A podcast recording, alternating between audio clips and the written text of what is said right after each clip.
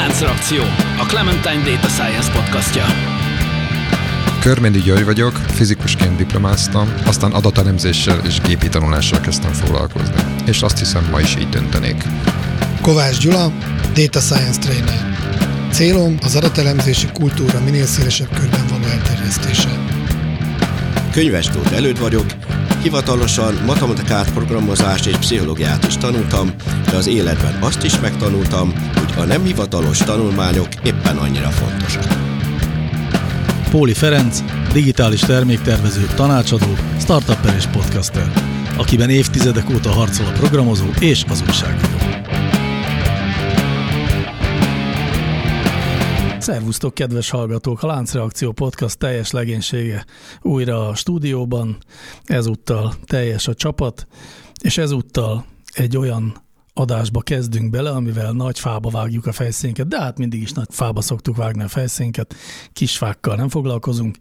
Ezúttal megpróbálunk egy kis rendet vágni a mesterséges intelligencia algoritmusok, vagy a gépi tanulásos algoritmusoknak a, az erdejében, ami elsőre borzasztóan mágikusan hangzik, főleg azoknak, akik ezzel nem foglalkoztak matematikai szinten, holott ez a dolog nem is annyira bonyolult, ezt a lépést, ezt az utat próbáljuk meg bejárni, de még mielőtt ebbe belevágnánk, van egy kellemes kötelességünk, ugyanis egy hét múlva legalábbis a jelen epizódunk megjelenése után egy pár nappal, május 3-án és 4-én lesz a Budapesti Machine Learning Fórum, ahol machine learning technológiákról, illetve esettanulmányokról lehet két napon át egy nap személyes és egy nap online módon részt venni, és mi több, hogyha valaki a hallgatóink közül jegyet akarna venni, akkor ne felejts el felhasználni a Láncreakció 20 kuponkódot, amivel 20% kedvezménnyel vehet jegyet. Szóval, hogy ennek kapcsán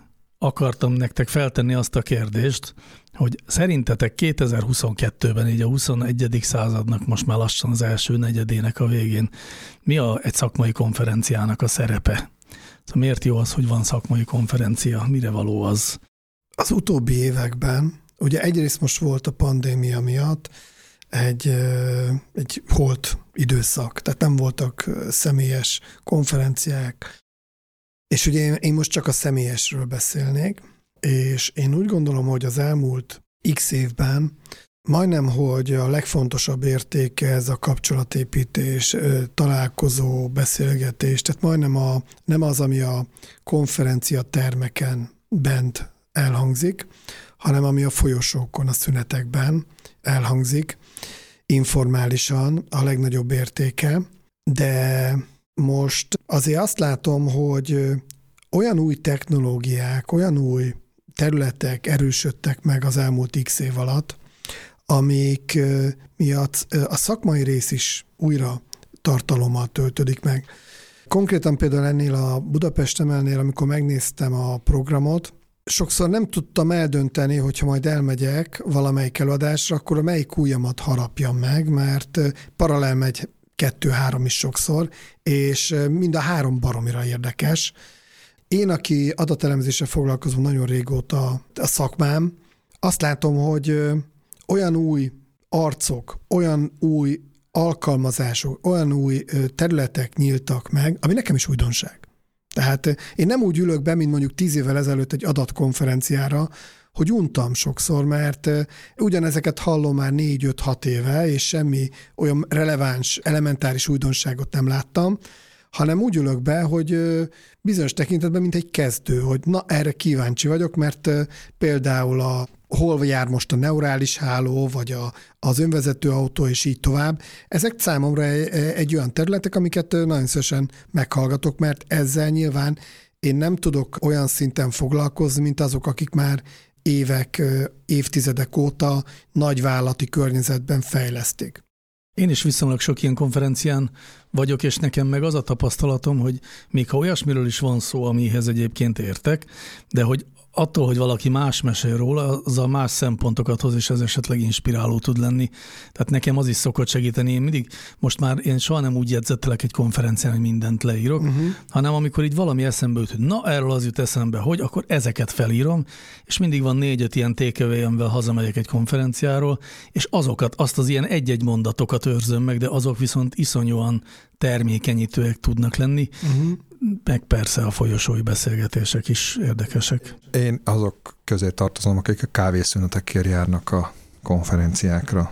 Tehát nem még az, az sem, hogy, hogy nem kapok alapvetően impulzusokat mondjuk a, a előadásokból, de én a habnak a tortán, vagy a hab tetején a gyümölcsnek tekintem, a, amikor ilyesmi impulzus ér, és egyáltalán nem kudarcos egy esemény attól önmagában, hogy még nem hallottam jó előadást, hanem, hanem hogyha jó emberekkel érdekes beszélgetéseket tudtam három mondatba akár folytatni, vagy akár hosszabban, az, az tök jó, és azért persze el kell mondani, hogy azért mindig vannak érdekes előadások. Tehát azért hála Istennek azért a Magyarországon is nagyon-nagyon ritka az, amikor mondjuk úgy jövök el, hogy nem láttam érdekes tartalmat, és látom az előcsillagó szemét, hogy most valami. Most, most mond ja. valamit. Ja, nem, mert én mindannyiatokhoz tudnék kapcsolni, tehát így röviden ezt a szünetnek a jelentőségét én úgy szoktam mondani, hogy, hogy az operában is a legfontosabbak a szünetek, ott a ruhákat megmutatják egymásnak, a szakmai konferenciákon pedig az igazi beszélgetések ott történnek.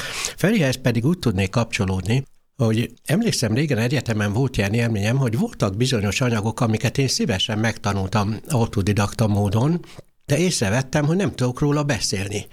Tehát, hogy vizsgál mégis, hogy fejezzem ki magam, és mégiscsak elmentem az olyan előadásokra is, amiket már én magamtól jó megtanultam, sőt, lehet, hogy akár bizonyos dolgokat én magam találtam ki, de, de elmentem az előadásokra, hogy lássam, hogy, hogy hogyan beszélnek erről szóban. És én a szakmai konferenciáknak is ilyen értelemben ezt folytatnám, ezt a vonalat, amit Feri említettél, hogy, hogy nagyon fontos, amiket kimondanak az ilyen ügyekben, tehát terminológiákat kapunk, kifejezéseket, amiket amiket irodalomból nem kapunk meg. Egyébként itt azért is érdekes ez a kérdés, mert ugye most a Budapest ML konferencia kapcsán beszélünk erről, ami majd ugye május 3-án, 4-én lesz. Így van. Nekünk ugye ezzel azért érdekes a viszonyunk, mert ugye nekünk saját magunk is van konferenciája, ugye a Datastream az majd május 19-én lesz, és uh, szerintem mind a kettő nagyon érdekes lesz, és más lesz egy picit a kettő, tehát ugye az emelnek egy, egy sokkal áttekintőbb, általánosabb fókusza van, vagy, vagy áttekintőbb képet tud kapni az, aki ezen részt vesz, meg, meg oktatások, egyebek, amikkel részt vesz. A miénken meg ide sem lesz gond azzal, hogy melyik előadást válasz az ember, mert, mert mi egy ilyen szűkebb, koncentráltabb fókusz mentén szoktunk, sőt általában tematizáljuk úgy a, a saját rendezvényünket, hogy egy picit összefüggjenek az előadások meg hát azért léptékében egy, egy, egy kisebb rendezvény, mint, a, mint ez a Budapest emel. Jó, hát a végén akkor ne titkoljuk el, hogy a Gyula is fog egy workshopot tartani ja, igen, ott a, igen, igen. Hát igen, eseményen. igyekszem nem kilógni alulról a konferencián. Azt a megtisztelő feladatot kaptam, hogy egy ilyen alapjait próbáljam bemutatni a machine learningnek, ami onnan jött, hogy a szervező kiszúrta a korábbi konferenciákon, hogy ilyen konferencián nem csak szakmabeliek jönnek, hanem olyanok, akik, akik érdeklődnek a terület iránt, de igazából más területeken dolgoznak, és sokszor beleesnek olyan konferenciákba, hogy az alap, alap dolgokkal nincsenek tisztában, és azért kért fel erre, hogy, hogy akinek ilyen típusú alapismeretei, ha nem is hiányosak, de, de azért nem árt, hogyha valaki egy kis rendet tesz, akkor azt vég zongorázza durván egy óra alatt, és onnantól kezdve a többi előadáson már megvan az a, az alap tudás, amivel már magát az előadás érdemi részét tudja élvezni, nem azon küzd, hogy most leguglizza, hogy, hogy mit jelent az, hogy NLP például. Ez érdekes, amit mondtál, főleg azért, mert én pont azt szerettem volna még hozzátenni az előzőekhez, hogy én mennyire nem szeretem azt, amikor egy úgynevezett szakmai konferenciát ilyen kezdő tanfolyamnak tekintenek. Na most ez ugyanakkor nem mond ellent annak, amit te mondasz, hanem én, én úgy finomítanám ezt a élesebben megfogalmazott véleményet, hogy nem szeretem, hogy a kezdő tanfolyamnak tekintik, hogy amilyen ilyen alapvető összefoglaló, az viszont legyen egy olyan szép kerek perec egész, ami összefoglal különböző olyan szempontokat, meg stb., ami mégsem egy ilyen kezdő könyvnek a bevezetőjének a vázlata, hanem az olyan kicsit kerekebb egész. Én meg hadd emlékezzek meg ugye erről a két éves Covid időszakról, hogy ennek ugye egy csomó érdekes vonatkozása van mondjuk ezek az újrainduló konferencia szezon tekintetében.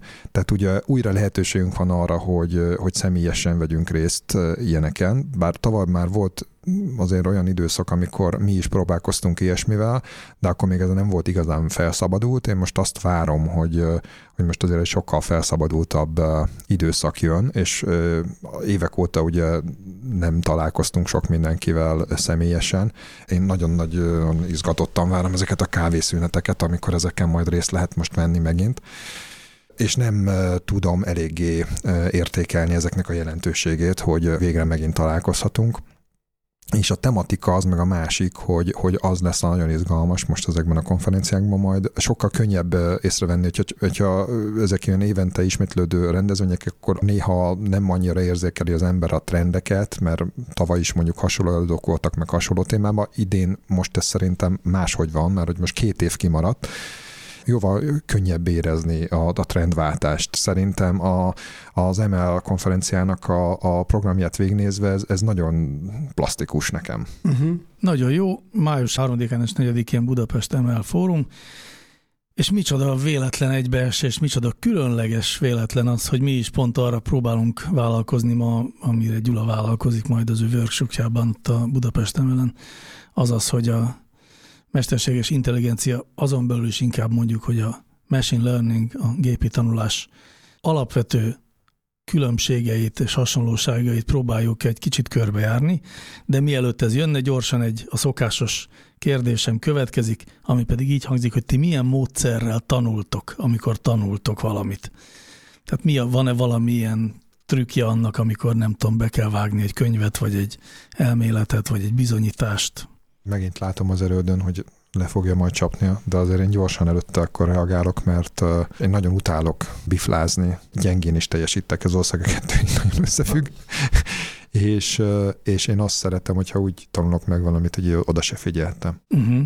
Erről nekem nagyon nagy élményem van, ugyanis én úgy kerültem be egyetemre, 120 voltunk egy évfolyamban, hogy garantáltan a leghülyébb voltam. Minden első ZH, minden tantárgyból vagy nullás, vagy egyes volt és hát kénytelen voltam elkezdeni tanulni, tanulni, aminek aztán az lett az egyik következménye, hogy az egyetem után a pszichológia szakra is elmentem, mert hát ennek sok pszichológiai vonatkozása van. Hát nem akarom ezt az egész ezt nagyon részletesen elmesélni, csak egyet kiemelnék bele, hogy például megfigyeltem, hogy más dolog tanulni este, elalvás előtt és reggel, tehát reggel nagyon gyorsan lehet tanulni, de azt az ember nagyon hamar el is felejti, este pedig lassabban lehet, és megint más dolog, hogyha ilyen lóhalálában kell tanulni, mert másnap van a vizsga. Tehát ugye egyetemen volt egy ilyen mondás, hogy, hogy egy egyetemista minden anyagot, független attól, hogy mekkora, annyi idő alatt tanul meg, amennyi idő van rá. Tehát a legtöbbeknek van olyan élménye, hogy csak egy éjszaka volt rá, és egy éjszaka tanulta meg. Igen ám, de amit egy éjszaka így hirtelen az ember elolvas, akár egy egész könyvet, mert hihetetlen gyorsan tud ilyenkor az ember olvasni, főleg, hogyha érdekli is, de ha nem, akkor van egy ilyen technika, hogy rá lehet erőtetni magunkat arra, hogy csináljunk úgy, mintha érdekelne. Viszont amit így megtanulunk egy éjszaka alatt, azt még délelőtt néhány óráig, amíg a vizsga tart, tudjuk, de már valószínűleg másnap estére mindent elfelejt az ember, én ezt figyeltem. Ugye én már nem vagyok egyetemista, régen volt, és a tanulás nálam más jelent, mint az egyetemista koromban. Nálam a tanulás egy integráció. Elég sok szakirodalmat olvasok, hogy a tréningeimre minél felkészültebb legyek, és a szakirodalomból általában csemegézek. Tehát olvasok, olvasok, olvasok, és azokat szoktam beépíteni a tréningjeimbe, amire visszaemlékszek egy-két nap múlva. Tehát amit elolvasok és elfelejtek, annak biztos oka van. Viszont amikor valami megragad egy jó gondolat, ez lehet egyszerűbb, hosszabb, akkor csak úgy rakom össze az anyagaimat, hogy integráljam valamilyen saját személyes élményemmel. És lehet, hogy azért ragadnak meg ezek az új gondolatok, mert valahol már valami hasonlóval találkoztam a szakmai pályafutásom során, és nekem ez egy tanulási folyamat, hogy gyakorlatilag itt az történik, hogy már valahol tudat alatt én már felfigyeltem valami jelenségre de nem tudtam olyan jól megfogalmazni, mint abban a szakirodalomban olvastam. Néha megdöbbenek azon, hogy különösen ezek az amerikai szakirodalmak mennyire képszerűen, jól érthetően tudnak olyan egy tök egyszerű gondolatot is megfogalmazni, ami utólag már nagy trivialitás, de én ilyen jól 20 év alatt nem tudtam összerakni, pedig valahol tudat alatt benne volt már a, a, a tudás a fejemben. Nekem ez a tanulás. Tehát gyakorlatilag a, ez a tudatalattiból felszíre hozzam, amit már én valahol összeraktam, de nem tudom olyan jól megfogalmazni. Az a fajta tanulás már nálam kikopott, hogy mondjuk képleteket tanuljak meg, vagy, vagy biflázzak be egy új algoritmust. Legmagasabb szinten érdekel, hogy hogy működik, hogy értsem, hogy hogy működik, de már, már mélységei nem érdekelnek. Azzal, amit most mondtál, azzal egyébként lényegében meg is érkeztünk a mai témánkhoz, a gépi tanuláshoz ugyanis a gépi tanulás az, ha elfogadjátok tőlem ezt a definíciót, az nagyon sok esetben mint a felismerés, mint a keresés. Valami olyasmi, ahogy a gyerekek megtanulják a beszédet. Ugye mi a anyanyelvünket nem úgy tanuljuk, hogy nyelvtankönyvekben nézünk fordulatokat, meg szótárt magolunk, hanem egyszerűen csak hallgatjuk a nyelvet magunk körül, és aztán azt egy idő után már tudjuk. És kicsit, mint hogyha a gépi tanulás is valahogy így működne, nem? Hogy hogy mutatunk nagyon sok történést, mintát a, a, az algoritmusnak, és egy idő után az megtanulja benne a jellemző bejárási utakat vagy mintákat. Most ez a pongyol megfogalmazás, de majd mindjárt egy kicsit rendet is vágunk ebben a történetben. Tehát a gépi tanulás módszereit próbáljuk megérteni, meg egyébként én szerintem mindenkinek, akinek ez nem hogy mondjam, csak a második természete, hogy ezzel foglalkozzon, annak egy kicsit oszlassuk el ezt a misztikus ködöt arról, hogy a számítógép tanul, meg intelligens, meg gondolkodik, és ez mennyire egyszerű tulajdonképpen ez a gépi tanulás. Demitizáljuk? Az nagyon jó szó szerintem a demitizálás. Mítosztalanítsuk. A, a, egy kicsit ezt az egészet, vagy legalábbis azt érzékeltessük, hogy ebbe azért nincs akkora mítosz, mint ahogy azt így nagyon sokszor a, valóban az újságírók is eh, követik, hogy eh, szeretnek erre ilyen misztikusan, meg ilyen mesterséges intelligenciaként hivatkozni. Itt eh, nagyon sok esetben már nagyon régóta ismert eljárás, tanulási technika van, amit, amit alkalmazunk, ami az érdekesen és általánosan összeköti ezeket, hogy van valamiféle ilyen felhasználási logika, ami mentén ezeket használjuk, ezt a modellt, amit így kialakítunk, azt utána alkalmazni is szeretnénk többnyire. Pontosan. Elfogadjátok-e azt, hogyha azt a nagyon egymondatos definíciót adom, hogy, hogy a gépi tanulás célja a jóslás, a predikció? Nem. Én se szeretem különösebben ezt, de nagyon, nagy eset, nagyon sok esetben egyébként ez igaz. Van egy fajtája az úgynevezett mesterséges tanulási folyamatoknak, amik többnyire ilyen úgynevezett hagyományos matematikai statisztikai algoritmusok alapján működnek, és hogyha ez, ezeket egy másik ilyen összefoglaló névvel próbáljuk illetni, amit a, amit a 1990-es években ismertek fel, hogy célszerű ezt az e-, egész matematikai statisztikai apparátust úgy nevezni, hogy prediktív eljárások. Tehát tulajdonképpen a közönséges statisztikai mutatókat, hogy átlag, szórás, egy, egy keresztszáblában, egy százalék, stb. ezeket mind fel lehet fogni, mint valami úgynevezett ilyen prediktív szemlélettel, hogy egy átlag is azt mutatja meg, hogy mi a legvalószínűbb érték, amivel találkozni fogok valamilyen mérésnél, vagy egy keresztszáblában egy nagyobb gyakoriság, hogy, hogy kategóriák kereszteződésében mi lesz a legvalószínűbb, stb. Tehát tulajdonképpen van egy ilyen értelmezése a úgynevezett matematikai statisztikának, hogy prediktív szemlet, és az olyan úgynevezett mesterséges tanulási módszerek, amik ilyen klasszikus statisztikai eszközökre épülnek, ottan, ottan helyes ez a megfogalmazás, hogy a predikció a fontos.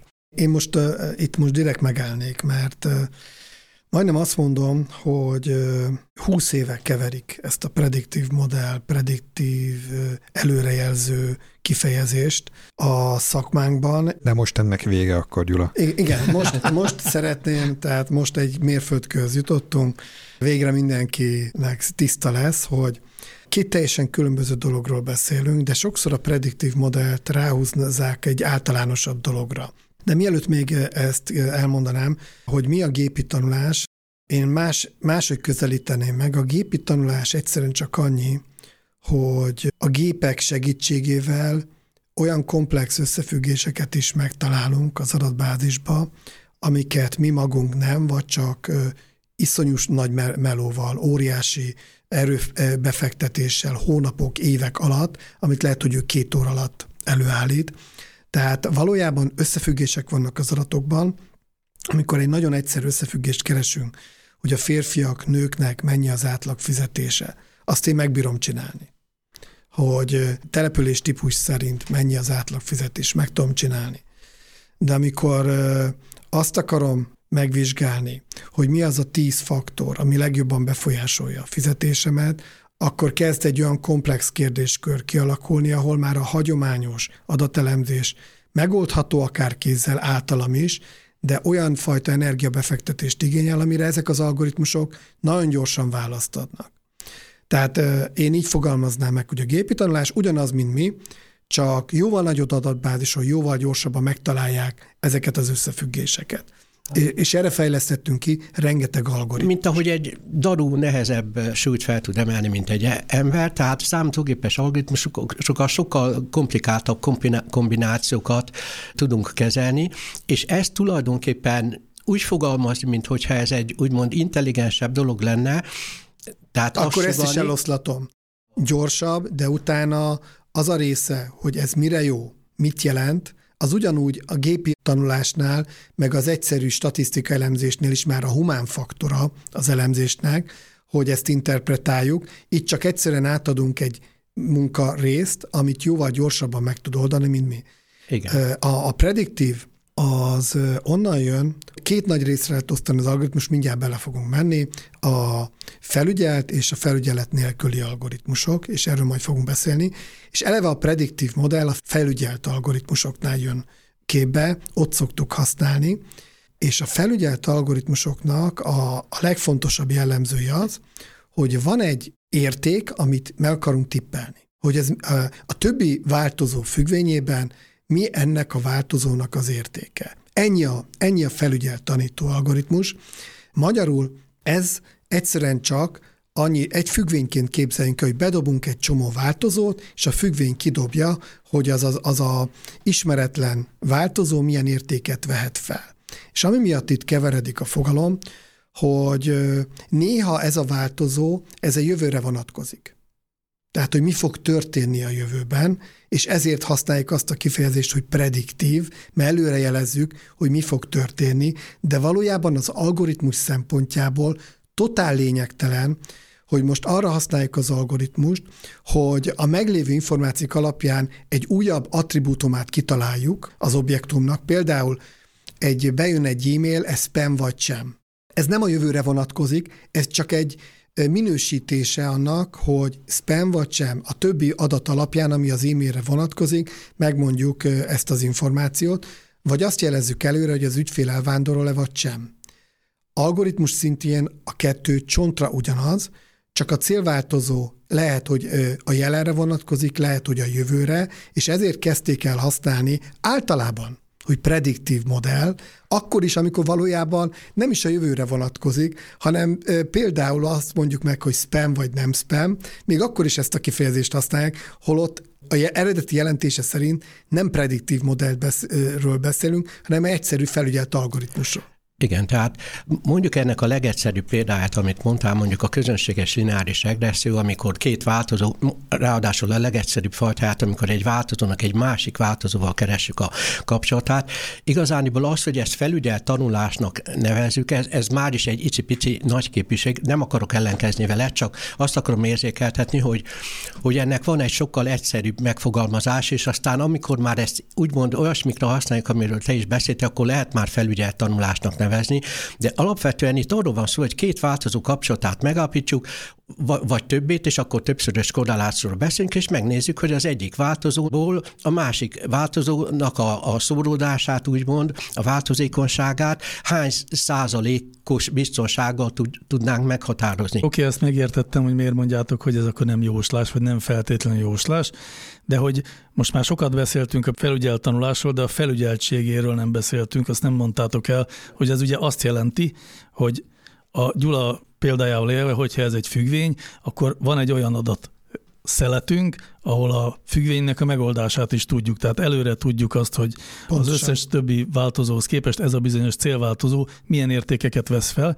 és ebből próbálunk olyan szabályokat megállapítani, hogy olyan helyzetben, amikor nem tudjuk a célváltozó értékét, akkor is a lehető legnagyobb valószínűséggel tudjuk. Ne meg... beszéljünk ennyire rébuszokban, mert ez így egy ilyen nagyon elméleti megközelítés, és nagyon elegáns volt egyébként uh-huh. Feri, tehát ez ebből Igen. a szempontból. Elnézést, hogy be, be, de itt valójában arról van szó, hogy jellemzően arról van szó, hogy valamilyen tapasztalati adatokkal rendelkezünk, ahol vannak bemeneti változók, amiről azt gondoljuk, és ez vagy igaz, vagy nem, hogy befolyásolják a kimenetet, és van egy kimenetünk, és akkor ezzel kapcsolatban akarunk, akarunk valamilyen összefüggéseket, függény kapcsolatot felállítani. Jó, akkor én még inkább leegyszerűsítem, amennyiben akkor a felügyel tanulásra mondok egy példát, és ez biztosan meg fogja világítani azt, amit Gyuri is mondott, hogyha az algoritmusnak mutatunk egy millió darab tüdőröngent, amire már oda ráírták az orvosok, hogy mit ábrázol ez a röngen, akkor egy millió egyedik alkalommal, amikor mutatunk egy ilyen tüdőröngent, akkor már az algoritmus ez alapján fog mondani egy nagy valószínűséggel igaz diagnózist. Ez lényegében a felügyelt tanulás lényege, tehát van egy felcímkézett adatszetünk, az alapján tanul, úgymond, tehát keresi meg az összefüggéseket az algoritmus, és amikor már nincs felcímkézve egy adat, akkor ebből a korábbi tapasztalatokból vezeti le azt, amit mutatni akar nekünk. Ez így elfogadható? Abszolút elfogadható. Ez jó példa. Nagyon jó példát A felügyelt tanulása, viszont nincs benne a, a, az, hogy, hogy mi különbözteti meg a nem felügyeltől. Igen, de ezzel is akartam folytatni, hogy az viszont a, tehát az különbözteti meg, hogy ott nincsenek ilyen felcímkézett adataink, nincsen tapasztalati adat, ott van egy nagy adathalmaz, és arra kérjük az algoritmust, hogy ő keressen valamiféle együttjárásokat, összefüggéseket. Hadd mondjak egy egyszerű példát. Tegyük fel, hogy van egy csomó fénykép tyúkokról, galambokról, kutyákról és sziszákról. Hogyha ezeknek a megkülönböztetését, mint tyúk, cisza, galamba, kutya, ezeket akarnák úgymond megtanítani, egy úgymond gépi tanulási mechanizmusnak, akkor felügyelt tanulásnak mondjuk azt, amikor megmondjuk, hogy melyik kutya, melyik macska, melyik stb. milyen, tehát ez, ez, ez mindenről ismert, és akkor a gépi tanulást megpróbál bejósolni olyan képeket ez alapján, amikre nem volt megmondva. Ez felügyelt tanulás.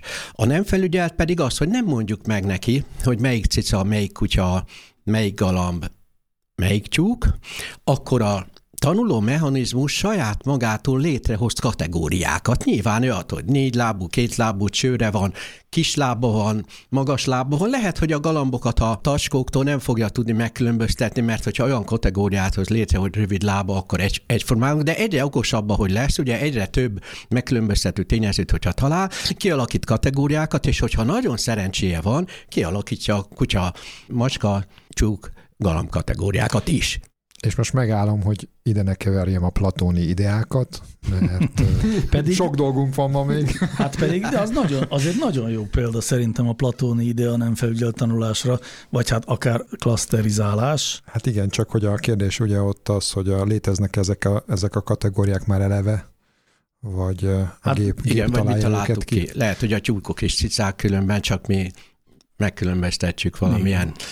fura emberi szokás alapján. Jól van, akkor megfogalmaztuk a két nagy csoportot, és ha már, akkor én tényleg csak ilyen felsorolásszerűen el szeretném mondani, hogy felügyelt tanulás alá milyen fő algoritmusok tartoznak, ugye ez a nearest neighbor, a naive base, a, a döntési fák, a lineáris regresszió, amiről már szó volt, a support vector machines, meg a neurális hálózatok. Ezek felügy, mind felügyelt tanulási algoritmusok, és felügyelet nélküliek pedig mondjuk a K-means klaszterizáció, meg az ilyen asszociációs szabály és természetesen rendszerek. most csak önkényesen és csak a legfontosabbakat soroljuk fel ezeknek a kategóriáknál. Viszont akkor van még két olyan kategória, amit érdemes megemlíteni. Az egyik az ezeknek a, az előző kettőnek a, a, a vegyítés, a részben felügyelt tanulás, vagy semi-supervised learning, ami ugye arról szól, hogy van ugyan valamennyi címkézett adatunk, de kevés, és nem lenne értelme túl sokat csinálni. Ez a, mondjuk a text classification, tehát az ilyen szöveg klasszifikálás, az pont ilyesmi, amikor egy szövegről kéne megmondani, hogy az kb. miről szól. Igen, hát a adattudósok azok nagyon szeretnek kategorizálni, meg ö, osztályozni, meg felosztani a különböző csoportokat, úgyhogy ez egy ilyen kényszeres folyamat, ugye, amit itt végbe megy. Én nem vagyok ilyen, tehát hogy én, én nem különösebben kedvelem ezt. Tehát én, nekem például az a kategória is egy kicsit olyan, hogy értem, hogy mi, miért, mert hogy így úgy érezte valaki, hogy így egyik előző kategóriába se passzol bele ez a semi supervised learning, és akkor ezért csináljunk egy újabbat, mert így egy kicsit úgy érzik, hogy a világot akkor így most akkor jobban leparkettázták, hogy csempészték ezzel, de nekem nem volt ilyen igényem, tehát én tudnék élni a semi supervised algoritmusok csoportja nélkül is, de ha már létrehozták, akkor kétségtelen bele lehet akkor sorolni ezeket a klasszifikációs meg klaszterező eljárásokat. De ha jól mondom, akkor ez valójában felügyelt tanulás. Nem? Tehát mert hogy van Bizonyos fokig felügyelt címkézett- tanulás. egy adathalmazunk, csak egy kisebb, és Igen, igen, ez- igen, ezt azt mondanám, bizonyos fokig felügyelt tanulás. Jó, viszont van egy, van egy olyan, ami meg egy kicsit, ha én jól gondolom, az egy más utat követ, ez a megerősítéses tanulás, vagy reinforcement learning, ami nem ezt a módot követi, az leginkább azt hiszem, hogy a, azt az utat követi, ahogy az ember is tanul, nem? Vagy ez hasonlít legjobban talán az emberi tanulásra. Trial and fail. A trial and fail, igen, tehát ahogy egyébként én erre azt a példát szoktam hozni, hogy ahogy a gyerekek járni tanulnak meg, hogy felállnak, először csak ilyen remegő térdekkel, lépnek egy lépést, elesnek. És akkor egy, e- ebből lesz az, hogy el tudnak szaladni valahova, meg ebből lesz az, hogy táncolni tud a felnőtt már, vagy szóval egészen különleges mozgásformákat is. De egy picit ö, így, így leszűkítjük, vagy egy, vagy egy szűkebb szkopot választunk, mert ebbe azért itt bele lehetne menni a gyerekeknél, hogy, hogy milyen, milyen mozgató rugó- rugóik vannak nekük, általában eléggé jó mozgató rugója van egy ilyen kis gyereknek. Szóval, hogy a sakk példáját, vagy akár a még egyszerűbb, mert egyszerűbben elmondható Go példáját, Góra nem úgy gondolom, hogy egyszerűbb, mint a sakk, csak a szabályai azok határozottan egyszerűbbek, vagy bármilyen hasonló Amőba. Amőba, táblás egyszerű. játék, és igen, akartam is mondani például az amőbát, amelyeket szintén ilyen módon lehet, ugye, hogyha valamilyen módon le tudom írni neki a szabályokat, már pedig ez viszonylag egyszerű ezeknél az játékoknál, tehát a gépi értelemben nagyon röviden leírhatóak ezek a szabályok, akkor meg tudom tenni, hogy magára hagyom a gépet egy szobában, és hadd játszom magával. Persze azt megmondom, hogy az számít győzelemnek, vagy az számít célnak, azt is definiál kell nyilván, hogy mondjuk a sakban, vagy a góban, vagy az amőbában mi számít győzelemnek, de hogy törekedjen erre, játszon önmagával. Ez annyira igaz, már szerintem itt a podcastban egyszer beszéltem róla, de most nem állom meg, hogy ne emlegessem meg újra a Menace nevű kísérletet, Menace, így kell rákeresni, ahol is 300 darab egymásra ragasztott gyufásdoboz segítségével tanul meg. Hát az algoritmus tiktaktót játszani, de ott teljesen fizikai a használat, tehát ez a 300 darab gyufásdoboz kell hozzá, meg ö, színes gyöngyök, és ö, ezen elő lehet állítani egy ilyen, egy ilyen reinforcement learning algoritmust. De azért azt te sem mondod, hogyha magára hagyod ezeket a gyufás dobozokat egy szobában, akkor Hát nem, de ezt egyébként a kísérlet konkrétan olyan volt legalábbis, amiről én mesélek, hogy ezt megépítették ezt a rendszert diákok, és aztán egy kiállításon Igen, minden igen, arra igen. járó megkértek, hogy játszon le egy partit ezek a gyufásdobozok ellen. Nyilván a diákok kezelték a gyufásdobozokat, és a nap végére már mindig a gyufásdobozok nyertek. Mert okos ö, gyufás dobozok. Így Tehát ez- keletkeztek az okos gyufásdobozok.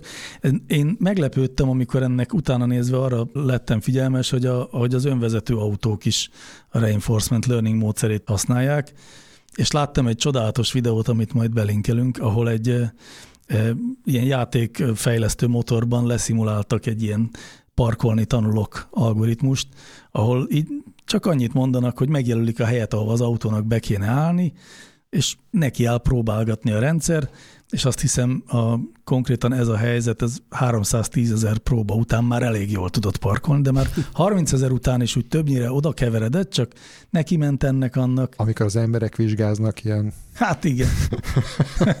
hogy hívják ezt? Hogy, hogy, hogy, hívták ezt régen? Ez volt a... A rutin. A rutin. Rutin, köszönöm. A rutin. A rutin. Igen. Tehát, hogyha, tehát, hogy 310 ezerszer ennek neki rutin. jó. Igen, az nem lenne olyan jó.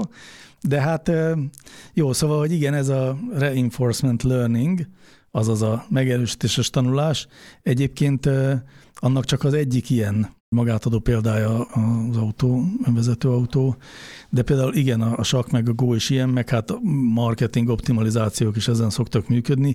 Mondok ide is három algoritmust, a Q-learning, a temporal difference és a deep adversarial network, annak van egy magyar neve, ugye? Ez a mély tanácsol, hú, hogy hívják, nem tudjátok, hogy hívják a magyarul? A Deep nem Adversarial network -öt? Nevezzük mély tanácsadó. Mély tanácsadó hálózat, igen, de ennél valami egy talán jobb a Én még nem hallottam ezt magyarul, dolog. azt hiszem. Szóval hogy alapvetően ez a négyféle gépi tanulási módszer van, és akkor ez a négyféle, ez akkor abban most megállapodtunk, hogy inkább háromféle talán, mert a részben felügyelt tanulást azt beengedhetjük a felügyelt tanulásba, és akkor én mondok még egy csoportosítást, aztán nézhetek még egy harmadikat is, hogy ezek közül ebből a háromból egy az, amikor az, az ember tanítja az algoritmust, ugye ez a felügyelt tanulás, amikor mi megmutatjuk az algoritmusnak, hogy miből mi következik, és aztán neki ugyanezt kell alkalmazni az új adatokra. A másik kettő, a felügyelet nélküli, meg a, meg a megerősítéses, ott viszont az algoritmus maga tanul, az egyik esetben összefüggéseket mintákat talál meg, és így klasszifikál, vagy klaszterizál. Tényleg mi a különbség a klasszifikálás és a klaszterizálás között? Hát a klasszifikálás az osztályozás, a klaszterizálás Úgy ugyanaz, csak csoportba sorolás. Tehát de az esetben ugyanaz a néven van mind a kettő. Na és akkor a harmadik a reinforcement learning, tehát a megerősítéses tanulás, ott pedig nem mintákat keres, hanem, hanem minden egyes akcióhoz, vagy minden egyes státuszhoz hozzá rendelődik, és ez talán hát ez az emberből jön mégiscsak akkor e, egy, egy érték. Tehát amikor az önvezető autó parkolni tanul, akkor amikor neki megy a lámpaoszlopnak, annak egy nagyon nagy negatív érték megy, amikor meg teljesen párhuzamosan áll a járdával, ahhoz meg egy nagy pozitív érték tartozik, és akkor ebből a legnagyobb megerősítést keresve az algoritmus végül megtanulja, hogy hogy érdemes beállnia. És közben én gondolkodok ezeken, az algoritmusokon, és azért én ezeket a népszerű, modern deep learning technológiákat viszonylag nehezen tudnám ezekbe, legalábbis részben nehezen tudnám ezekbe be. Van amelyiket igen.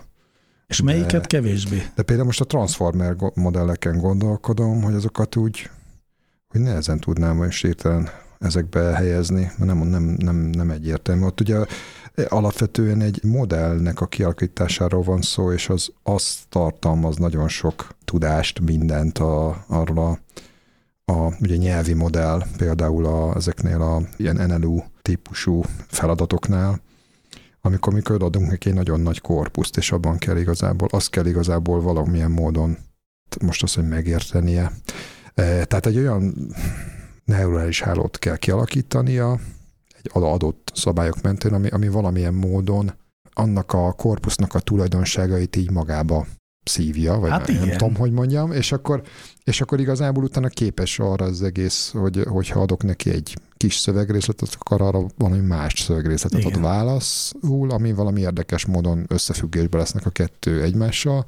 Például úgy, hát ez mondjam, a betanításnak meg az egésznek a függvénye, hogy mondjuk az egyiknek, egyik a másikra adott válasz, vagy az egyik a másikra adott, vagy egyik a másiknak a folytatása, vagy kifejtése. De ez egy nem felügyelt tanulás szerintem, legalábbis abban az értelemben, vagy nem, bocsánat, egy részben felügyelt Na hát tanulás, ez az, ugye? Mert ugye? ott vannak azért, vannak azért nyelvtani szabályok, amiket be lehet táplálni, de alapvetően a korpuszban keres összefüggéseket. Na majd azt csináljuk, hogy ezt jól feltesszük ezt a kérdést, a legközelebb jön -e hozzánk egy szakértő. Jaj, nagyon jó lesz. majd elmondhatunk, és akkor majd őt, őt, őt, őt megkérdezzük, hogy ő hova tenné ezt. Viszont készülöttünk még egy kategorizálással, ami meg már nem feltétlenül az algoritmus működését jellemzi, hanem a, a hozzánk való viszonyát. Ugye ez a black box és a white box. Tehát a, a hogy is mondjuk ezt magyarul, a követhető, vagy a, a megérthető? Hát igen, magyarázható. Magyarázható és nem Könnyebben, magyarázható. meg nehezebben magyarázható, igen. mondjuk így film. Igen, tehát ugye vannak azok, amiről tudjuk, hogy a végén miért jön ki az az output, és vannak, amiről nem nagyon tudjuk. Hát itt, itt talán a, akkor értjük a fogalmat. Tehát ugye a, melyik volt előbb? Black box vagy white box, mint gondolunk erről? Már hogy a tyúk vagy a tojás probléma. Én azt tippelném, hogy a white box előbb volt. Hát én szerintem a, a, a címke... A, a black box is, mert igen. Én, hogyha a fekete maska átszalad előttünk, és annak lesz egy következménye, azt soha senki nem tudta, mégis ez a babona előbb volt, mint, mint magyarázható tudományos Igen. modellek. És na, na, tehát én azt gondolom egyébként, hogy a, a, a fekete doboz volt elő, tehát mert mint a fogalom. Egy, ez a fogalom alakult ki előbb, tehát ezt a címkét írtuk előbb rá egy dobozra, amelyik fekete volt ezek szerint. És ugye azért, mert ugye valamivel meg kellett magyaráznunk, jellemeznünk kellett azokat a helyzeteket, amikor ez a, amik már az általános iskolában is találkozunk, hogy mit csinál a gép, bemegy egy szám, kijön egy szám, vagy valami hasonló.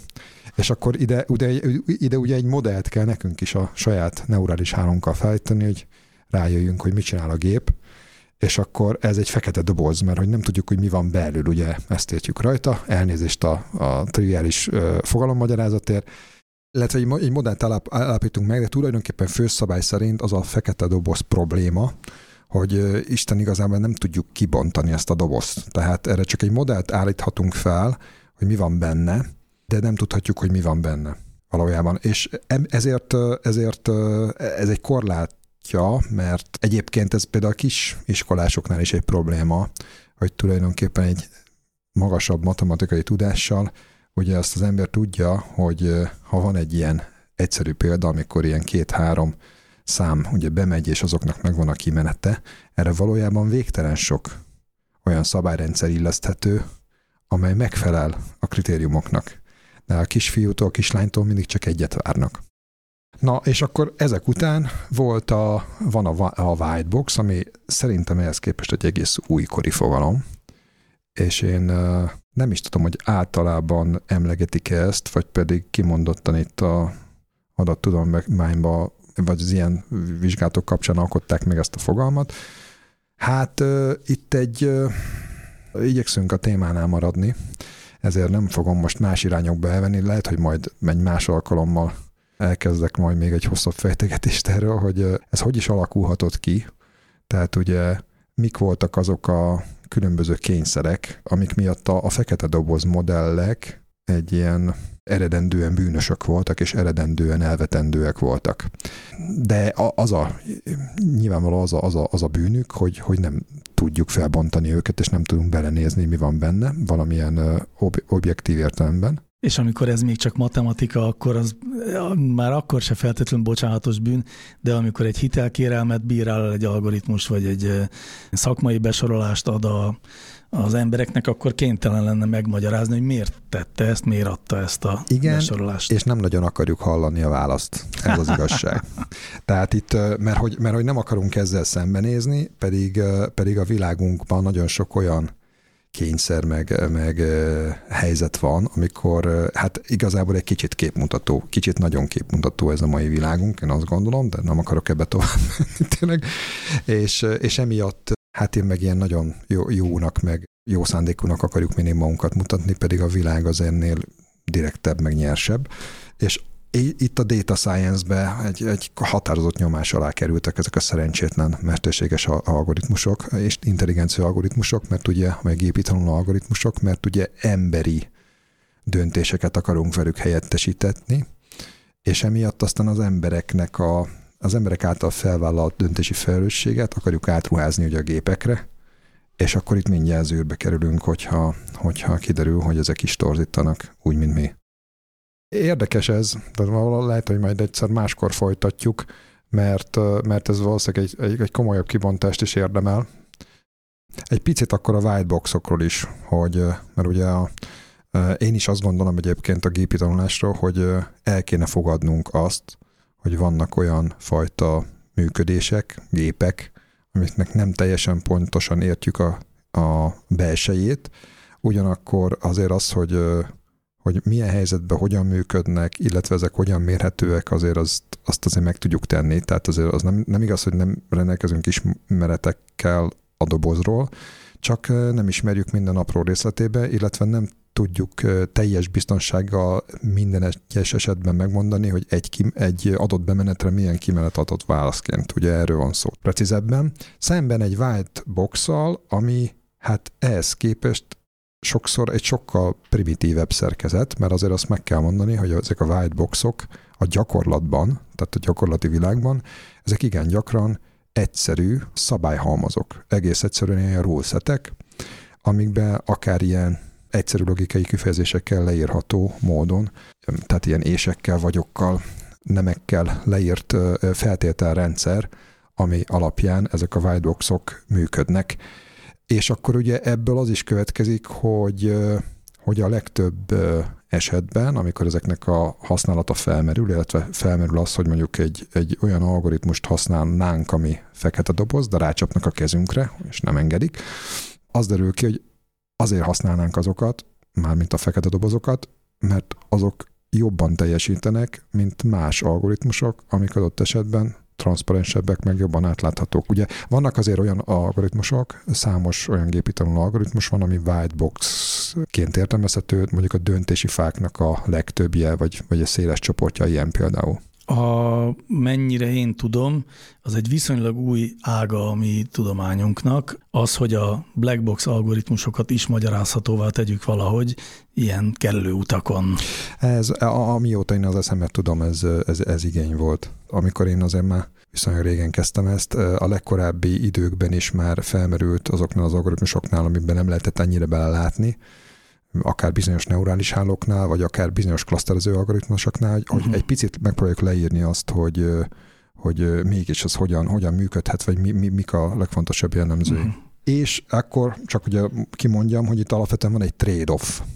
E, e, ez az alapvető dilemmája ugye a white box, black box paradigmának, hogy, hogy van egy, van egy trade-off, mert általában van egy jól teljesítő fekete doboz, meg egy gyengébben teljesítő, de átlátható white box.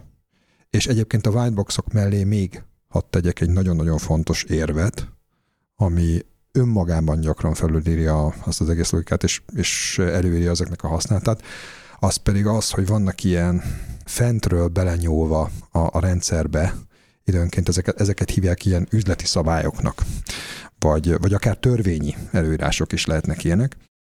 Ugye vannak tapasztalatai adataink mondjuk egy hitel elbírálásnál, és akkor az alapján kialakítunk egy modellt. Ez lehet black box vagy white box, hát nyilván a white box az előírás egyébként, de lehetne akár black box is, tudnám mérni.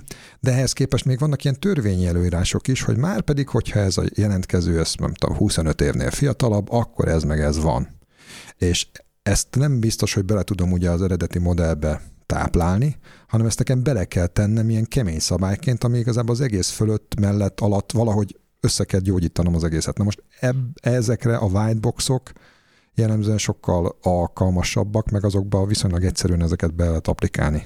Igen, ez viszont már átvezet egy következő témába, tehát amennyiben ma nagyjából akkor szerintem körbejártuk azt, hogy milyen gépi tanulási algoritmus főbb típusok vannak, és néztünk több kategorizálást is, az már egy következő lépés és egy másik beszélgetés tárgya lehet, hogy mik azok a morális kérdések, amik ezeket körbeveszik. Igen, és aki idáig meghallgatott bennünket, meg bónuszként küldünk egy kis szívküldi szívnek jellegű ábrát, a pálycsátok rajongóinak különösen, ami a machine learning algoritmusokat foglalja össze egy ilyen nagyon színes formában. Ez szerintem nagyon szép munka, és még akár ilyen darts táblának is használható, hogyha valaki kinyomtatja például. Így van, ezáltal el lehet dönteni, hogy ma éppen és milyen algoritmust használjunk, mivel álljunk neki a problémának. Köszönjük szépen a figyelmet, és akkor remélhetőleg minél több hallgatónkkal találkozhatunk a május harmadikán, negyedikén megrendezésre kerülő Budapest ML konferencián.